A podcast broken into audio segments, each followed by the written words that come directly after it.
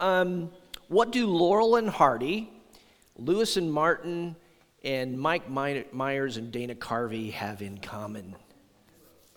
Comedy duos, yes, comedy comedians and the comedic duos, and we love them, and we loved all their movies, and we well, so, see, some of you never heard of the first two, but I grew up watching the Lewis and Martin rerun movies and stuff, and I just thought that they had stayed together. I figured, I just assumed that they would always be together, and then you come to find out, you know, after after really enjoying these these giant personalities, uh, these duos, that somewhere along the line they always end up having a fight, and one person gets angry another, and pretty soon, you know, they go their separate ways, and we're not treated to all that, all that wonderful, you know, blessing of, uh, of, of their comedy, and, and so it goes. But today we're looking at a, at a breakup, um, not a comedic duo, though. Uh, for us, this is a gospel duo of, of Barnabas and Paul.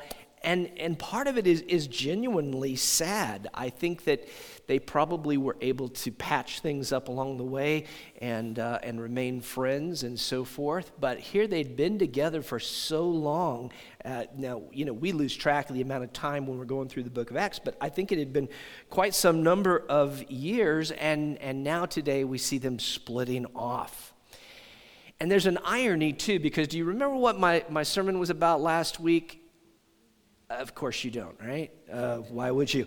Um, it was about joyful unity that the gospel creates. And, and I made a big point of it. And, and I firmly believe that that was where the text was taking us. They, they were of one accord, they were one mind, they, they spoke with one voice when it came to the gospel. And there was this beautiful unity between the, the Jewish church and the Gentile church, and all of this was so wonderful. And then, you know, right, right when everything is going so well, all at once we have Paul and Barnabas splitting apart. And Luke just kind of drops this on us without much explanation. He does not take sides, or if he does, you have to read between the lines a little bit, even for that. He more or less just kind of plops it down in our laps and says, Okay, what do you think about this? You know, what are, what are we to think about it?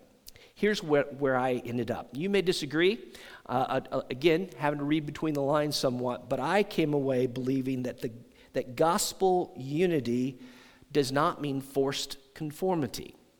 Gospel unity does not mean forced uh, conformity. Let's look at the narrative. We're going to just go over it really quickly. That's why you've got a nice big section before the first three points there. That's because we're going to look at the text all at once and then kind of come back and look at reasons why that's so. So uh, we're told that some time had passed. There had been some time that had passed since the Jerusalem Council. There's even a longer amount of time that's happened since the first missionary journey. And, uh, and so Paul gets the idea that what they ought to do is go back and, and visit those churches. It says, And after some time, Paul said to Barnabas, Let us return and visit the brothers in every city where we proclaim the word of the Lord and see how they are. Now that makes perfect sense, doesn't it? They'd planted these churches, they were in, in, in territory where they were just unto themselves, isolated from other churches, from other believers. Paul had preached, he'd established churches, he had, he'd appointed elders when he went back through. But still, you know, you want to know how are they doing and, and do they need to be strengthened in some way? And they were in a, you know, they were in agreement for about 20 seconds uh, on that. Um, I think uh, up to that point where it says that now Barnabas wanted to take with them John Mark. If you've been paying attention, you will remember a couple things about John Mark. What do you remember about John Mark? Um, he was related to Barnabas, for one, they were cousins and he'd been with them on the first missionary journey, and then he basically turned tail and ran. And uh, let's say this about Paul Paul was um, not, um, not a big fan. of John Mark. He was not a huge John Mark fan. It says, but Paul thought best not to take them uh, with them one who had withdrawn from them in Pamphylia and had not gone with them to the work. Now, Paul doesn't seem to be, you know, doing a Nikita Khrushchev. He didn't have his shoe off and pounding on the podium or anything like that. It's, it's really kind of understated almost. It's like he just, you know, he thought it better. He, yeah, I just think it's better we don't take him. And I bet that when he voiced that, I bet he thought that Barnabas, being the agreeable person that Barnabas was, I think he thought Barnabas was going to go, mm, okay, you're right. Somehow it didn't go that way, did not go at all that way. It says, and there arose a sharp disagreement, so they separated from each other. Boy, Paul, Luke gets to it really quickly, then explained it. Like, big disagreement, went their separate ways. Barnabas took Mark with him and sailed off to Cyprus. This was not a dull disagreement, this was a sharp disagreement. Um, in fact, the word translated sharp disagreement is a word which we have in English. It comes right out of the Greek, comes right into the English in the medical field. So, so we have a couple doctors here that will immediately know this word when I say it. It's a paroxysm. You guys, you guys run against around paroxysms when pe- it means a, it means like a violent fit of, of some sort, neurological or otherwise. And so when it says that there was sharp disagreement here, it's saying it was severe. It, it I don't think it came to blows. This, we're not talking about the Hatfield and McCoys here, but I think there were sharp words that were spoken. I think there were some hard uh, words, some raised voices. We do not know what they said to each other, but it can be described as a paroxysm, and off sails Barnabas to Cyprus. Paul, meanwhile, wastes no time. All right, nuts to you. You take off without me, I'll show you. Uh, and he grabs Silas. Do you remember Silas? Remember how I've said all along that Luke will introduce a character one minute in just like a little, you know, just a little blurb, and then we see more of him later? We, we've already seen Silas. He was the guy who, along with a, a, another person by the name of Judas Barsabbas, they came down from Jerusalem in or, or it, down, it was north, but they went up to Antioch and shared the information that the Jerusalem council had come to. So he had gone back to Jerusalem, and then somewhere in between, some time has passed, he's back there in Antioch. It says, But Paul chose Silas and departed, having been commended by the brothers to the grace of the Lord, and he went through Syria and Cilicia, strengthening the churches. So, geographically speaking, when we say they separated, they really separated. Like if you've got your, ba- your, your maps and your Bible there, you can kind of check out what happened, but but they, you know, to go to Cyprus, you actually went south and then you went, went over west to get to, to Cyprus what, uh, what Paul then does, so, that's where Barnabas and Mark go to. Paul and Silas, though, they go straight north and then they work their, their way back by land to the same places that they had gone to earlier. They just, I mean, it is a, on the one hand, you read this and it's, it's kind of tragic. But I would submit to you, and I'm in, a, in agreement here with Brian, who, who prayed this way, that, that this is not altogether a bad thing. Yeah, it's tough when you. I mean, I, I, suppose most people in Kansas really mourned when Tom Brady and Bill Belichick kind of went their separate ways, right? That was a moment of deep mourning here in Kansas territory. But, but I mean, it, on the surface, it's kind of one of those things. Just like, how do those two people function without each other? And yet, what we're going to see is that there are very good reasons why they needed to go their separate ways and why sometimes it just works out this way. Even within the church today, there are times when we, we just have to accept the fact that unity in the gospel doesn't necess- necessarily mean conformity in all things. Here are the three reasons. First of all, priorities may differ. Priorities may differ. I firmly believe that Paul had one goal and one goal only, and that was the advancement of the kingdom of Jesus Christ in the world. The spreading of the gospel, taking it to all the ends of the earth. That was Paul's chief goal for Christ to be preached where the name of Christ had not been heard before, and for the Gentiles to be brought into the kingdom of God. I don't think Paul was mean. I don't think he was harsh. I don't think he was unloving or unforgiving or punishing. He looked, I mean, he looked at his first experience with John Mark and he took the attitude fool me once, shame on you, fool me twice, hmm, shame on me. I'm not, he just was not going to do that. I think he looked at, at John Mark as this human wrench that was threatening to be thrown once more into the gears and cogs of the gospel effort. And he just wasn't good with that. He didn't think that was an advisable thing to do. But what, what do we know about Barnabas in contrast in terms of Barnabas's priorities? Obviously, Barnabas cared about the kingdom of God as well. Obviously, he had put his life on the line and suffered and, and, and, and, everything for the advancement of the kingdom of God. And yet, when you think about Barnabas, what do you think of his priorities? What do you think kind of what motivated the guy? Well, do you remember the nickname they gave him?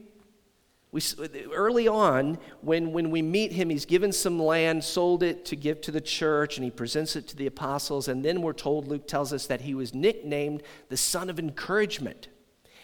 And then it wasn't just a, an, it wasn't an empty nickname because Luke tells us all these things that Barnabas did with Paul. Nobody wanted to talk to Paul when Paul first was saved and, and he came to Jerusalem, and it was Barnabas who came alongside of him and just wanted to rehabilitate Paul with the apostles. And he takes them around and he takes them under his wing and they, he disciples him. And later, you know, Paul has to escape from Jerusalem because there's a plot to kill him. And he, um, Barnabas, that is, goes to Tarsus later and brings them back to Antioch where they become leaders in the church together. So he's really been one of these people who just wants to. He just wants to come alongside people and encourage them.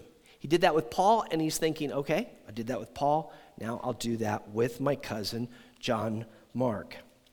Men and women of good faith can have differences. Even with the, with the best intentions, they can have different priorities.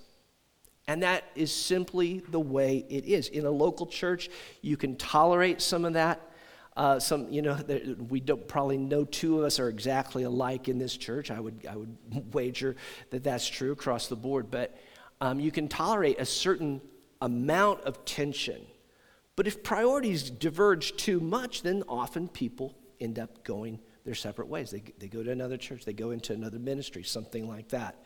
You will hear sometimes people in the community of Great Bend say that Pastor Jay doesn't want grace to work with other churches and do anything with other churches. I think I've mentioned this before, but it bears speaking to it at this point again. That is not true. Um, that is not true of, of, my position or the position of the elders of the church. However, and, I, and I'll just camp on this, there are times when our priorities are not the exact same priorities of another church in town.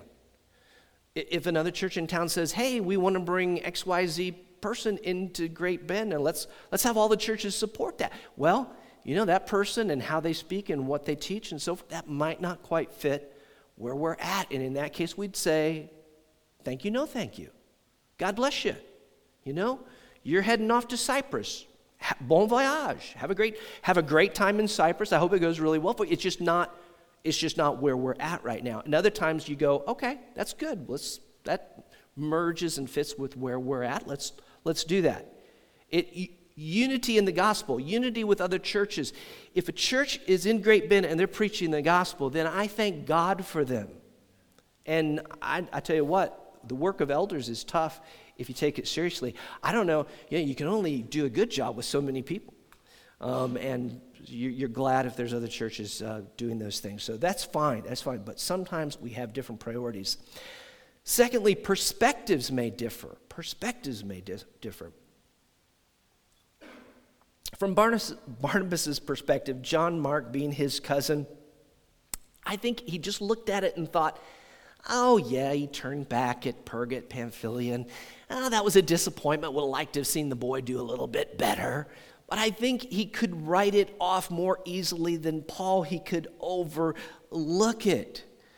Go on a mission trip sometimes, and, and you know what? You, you get on a mission trip, and sometimes under the stress of, of the travel and the language barrier and all of those different things, people will sometimes just process things much, much differently. I remember on our last missionary trip, Don, you might remember this, but on our last evening, we were in Singapore and uh, we, were, we were just trying to figure out where to go to eat.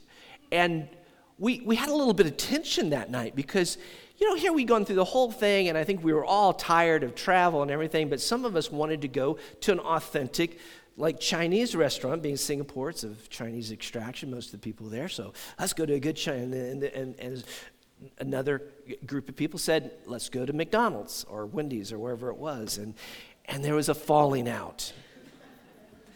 Wasn't really a falling, but there was a little bit. I mean, we just had different perspectives, and, and, and you put that under the pressure cooker of ministry in a foreign culture, and these things can start to, to really heat up. Barnabas could minimize and he could compartmentalize what had happened with John Mark, but think about it from Paul's perspective. Do you remember what Paul's perspective on that whole thing was? Let me recap it for you, in case you've forgotten. From the book of Galatians, we know that Paul says to the Galatians that he came to Galatia, which was the first missionary journey. That's the trip inland from Perga, a couple hundred miles or whatever, up 4,000 feet, you know, elevation change from Perga. He says he came there because of an illness. Well, what would have forced him to go there why would an illness cause you to travel so far? It seems backward, doesn't it? But it was higher elevation, and therefore people have thought that it's probable that he was suffering from malaria. And if he was, the word paroxysm kind of comes back into play because you know when you have when you have malaria and when it's acute you can have paroxysms you can have searing pain like migraine like pain just you know stabbing you in the head and imagine you're paul you're suffering from a, we'll just say a migraine because you can uh, relate to that. Have, how many have ever had a migraine? Yeah? All right. How many have ever had cluster headaches? Mostly would be men. No, no men had cluster. Cluster headaches are worse than migraines, they say. I had those when I was in my 20s. They cluster, and I hope to never have another cluster of those because they were awful. And I remember I couldn't think straight. And, I, and people with migraines tell me the same thing. So imagine you got a migraine you're dying, you're, you're having fever and paroxysms, and you're standing there at the dock, and John Mark goes, See you later. Oh, by the way, here's your baggage. Yeah, good luck with that. If you're Paul, that's a much, much different perspective. Imagine trying to go on the most important mission of your life, which is to bring the gospel to someone. You're going into foreign cultures and you're brave and all of that, and this guy just leaves you there, and you're trying to preach in the midst of, of searing headaches and fever and all of that, what would you be thinking about that guy that left you? Like he endangered the gospel as far as you're concerned. It's not just a little, oh, well, you know, let bygones be bygones kind of thing. It is a, a totally different thing. For Barnabas, it was like, well, let's forgive and forget. Yeah, forgive and forget. And Paul's like, let's forgive. Just forgive. Let's not forget. I'm not willing to forget just yet. Because, seriously, when you forgive someone, forgiving does not necessarily mean that you are automatically back at a point of trusting the person. And there are places and times where you get in a scenario where somebody has sinned in a particular way, maybe within an organization or whatever the case may be, and, and you just can't take the risk of putting them right back into the same position where they broke trust the first time. And that's, and that's totally natural, and that's, that's okay. The cool thing, near the end of Paul's life, when he was about to be martyred, he says, I'm about to be poured out like a drink offering. It's in 2 Timothy. And he says this, and I love this. Just, just sort of feast your eyes on this if we can bring, bring that passage up from 2 Timothy 4.11. Do we, do we have that? It's not coming up. Oh, there it is. All right. So Luke alone is with me. Get Mark and bring him with you for he is very useful to me for ministry. If, you, if you're just reading through 2 Timothy and you read that and you don't know the background, you're like, okay, all right, Mark, very useful, good, fine. But when you get the backstory here, it's like, that is a beautiful thing, isn't it? That it had come full circle and that he had proven himself.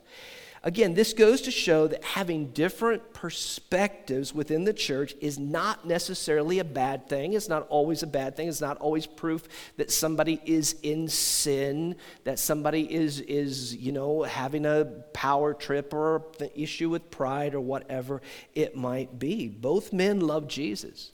Both men were passionately engaged in the gospel, in missions, but they had a different perspective. What if the Antioch church had forced them back together? What if the church, the, the leaders, and we rem- you remember Paul is very much um, submitting to the church there at Antioch. And, and we've seen that before. We'll see it further in, in the progress in the book of Acts. So, what if they had said, hey, whoa, whoa, whoa, you guys, come back in here, come back in here. All right, stand there, you two. All right, I want you to put your arms around each other. I want you to stand there for five minutes with your arms around each other. Now, Barnabas would have been like, oh, sure, okay, right away. And Paul would have been like, oh, no, no. You know, oh, come on, Paul, put your arm around him. Put your, I know you're an apostle. What am I? Put your arm around him. Let's get this thing fixed together. Um, what would have happened? Frankly, I don't actually know the answer to my own question when, when I ask it. I, I don't know. And, and here's the plain and simple fact they did not do that, they did not force them to, back together. I want you to note one thing, though. It does say that they departed having been commended by the brothers to the grace of the Lord. So when they were sent, like the first time they were sent, remember when Barnabas and Paul were sent, how they prayed over them and the Holy Spirit led them and then they commissioned them and sent them forth? It's kind of the same thing here, isn't it? Barnabas and Mark are gone, and the church looks at Paul and they look at Silas and they go, okay, we are commending you and sending you off with our blessing. What I'm saying here should not be misunderstood to say that we can, you know, that we should accept bad behavior. It may very well be, for all I know, that 90% of church splits or 95% of church splits come down to sin. For all I know, that's that. I don't know the statistic. God knows that particular statistic. That may well be true. Pride gets in the way when we're dealing with human beings. But there are times when the best thing is to agree to have the different perspective, agree to a different place in ministry to say, look, right now, God has put me in this field, this acre over here. This is the one I'm responsible for, and He's put my hand to the plow, and so I'm going to plow. And I'm, I'm not going anywhere else. That's where I believe God has me. And you're telling me you want to be in that acre over there, on the North 40 or whatever. God bless you. God bless you. It's okay, isn't it? It's okay. And more work, theoretically, as Brian had said, more work's getting done. And so that can be an okay thing. Thirdly, God's providence may differ. God's providence may differ. And if you say, well, it may differ from what? Well, it may differ from our point of view. God's providence may differ from what we think God ought to want or what, what it is we want. Providence is simply the outworking of God's sovereignty. So when we say God is sovereign, we mean that God rules over and has control over all things. Everything He created is His. It just so happens everything that is, is something He created, so it's all His. God's sovereign over all of that. Providence is the nuts and bolts of it, the working out of it, the, the bringing things about as, as they come um, about. And um, there are some key differences between Paul and. Uh, I'm sorry, between Silas and Barnabas that we see in the providence of God makes sense for the second missionary journey. Now, I don't think Paul would have ever dumped Silas. like, eh, you know what? I mean, sorry, Barnabas. I, I, don't think he would have ever said, yeah, Silas has so much more going on. I think I'm going to go with him this time. Thank you very much for all your help. I don't think that would have happened. But because this thing happened with them going their separate ways over John Mark, he brings Silas into it. And there's some interesting things about Silas that aren't true of Barnabas. Now, they both had connections to the church at Jerusalem. They, they loved him in Jer- Barnabas in Jerusalem. Silas was very deeply connected there. But what we find out as the book of Acts goes on, Silas was also a Roman citizen, as was Paul. So they came from very similar backgrounds. They were, they, they were both um, sort of diaspora Jews with that sort of Greek, that Hellenized background. They came from a similar standpoint in that regard. We also know that Silas um, was probable, it it's very probable that he was able to write in Greek and that he ended up being an amanuensis for Paul. An amanuensis was somebody that took dictation. So if Paul wanted to write a letter and Silas was there, he could have Silas pen that um, for him. And so there were aspects that were more suited to the second missionary journey that were true of Silas, that weren't true of Barnabas. And again, we see how the church blessed that and they, they put their commendation on that. They saw the wisdom of it. In the providence of God, this split actually guaranteed that there were two proper, effective mission teams that went out. And that was a God thing even though, the, even though there's this ugly split and we don't like it, we look at it and we kind of hate it, like, oh, those two guys were so good together. Yet you see the providential work of God, do you not? It's like the stoning of Stephen. When Stephen was stoned, there was this persecution that broke out um, against the church, and that was the reason that all those people left Jerusalem. And as they went, the book of Acts tells us that they went preaching the gospel wherever they went. And that was the hand of God. That is, that is what we mean when we speak of that, that providence of God. You know, I started out talking about comedy duos that have uh, come and gone, and in every case that I can think of, um, they were never as good as, as the sum of their parts when they went their separate ways. Like, I'd, I'd watch you know, uh, Lewis and Martin and just laugh myself sick when I was a kid. It's probably dumb now. I probably watch one and probably wouldn't break a smile, but but that's what, that's what I remembered. And then one day, like Jerry Lewis was alone on doing this telethon thing, and I'm like, what's that about? And he's stupid, and that's not funny at all. What, what why isn't he with Mark? It, and, and it always seemed like it just, just worked out that way. You think somebody uh, moving into the music area, somebody like Brian Wilson of the Beach Boys, he was clearly the genius of the bunch, but he was never any, any good without the Beach Boys either. Have you noticed that? What is seemingly universally true of comedic duos and, and, and most musical acts is not true. Paul and uh, when it comes to Paul and Barnabas, Paul and Barnabas were great together. They are actually better separated in the providence of God. Last year, in the, in the providence of God, um, God did certain things in our midst, and I was um, not totally down with the things that happened. And they were not things that well, none of them were the result of sin. None of them were the result of broken relationships or bad hurt feelings. It's just in the providence of God, God chose to move some people to places like Manhattan and Olathe and, and other locales. Do you, how many remember those, uh, those times? And, and I personally wanted to tell God, God, you're wrong. You know, you're, you're, getting this wrong, and I don't see how you're missing that you're getting it wrong. I felt a little bit like Joseph when Jacob was blessing his sons and putting his hands on the wrong person. And I'm like, God, you're doing this wrong. You're not getting it right. Um, but God, but God knows. Ultimately, God knows God is sovereign for a, a reason. There's no excuse for, for, for the sins of men to cause splits and breakups, but there are times when, in the providence of God, God says, okay, I'm sending people different directions. And that's that's the end of it. Gospel unity does not require that we always stay on the same postage stamp of, of ground doing the exact same ministry together. It would be great, and that's how we would want it. But God has a funny way of doing things God's way. Have you noticed that? Job mentions this. He says, Behold, and he's talking about God there, behold, he snatches away. Who can turn him back? Who will say to him, what are you doing? And you can look at it in Daniel, a very similar statement. All the inhabitants of the earth are accounted as nothing, and he does according to his will among the hosts of heaven and among the inhabitants of the earth, and none can stay his hand or say to him, What have you done? What have you done? It's the one question we can ask it. God, I don't think God's offended when we ask questions like this, but at the same time, it's why ask why. How do, how do you say to God, God, why did you do that? And, he, and his answer is, because I'm God and I know better than you do. And that's the end of the story. Biblical gospel unity does not mean forced conformity.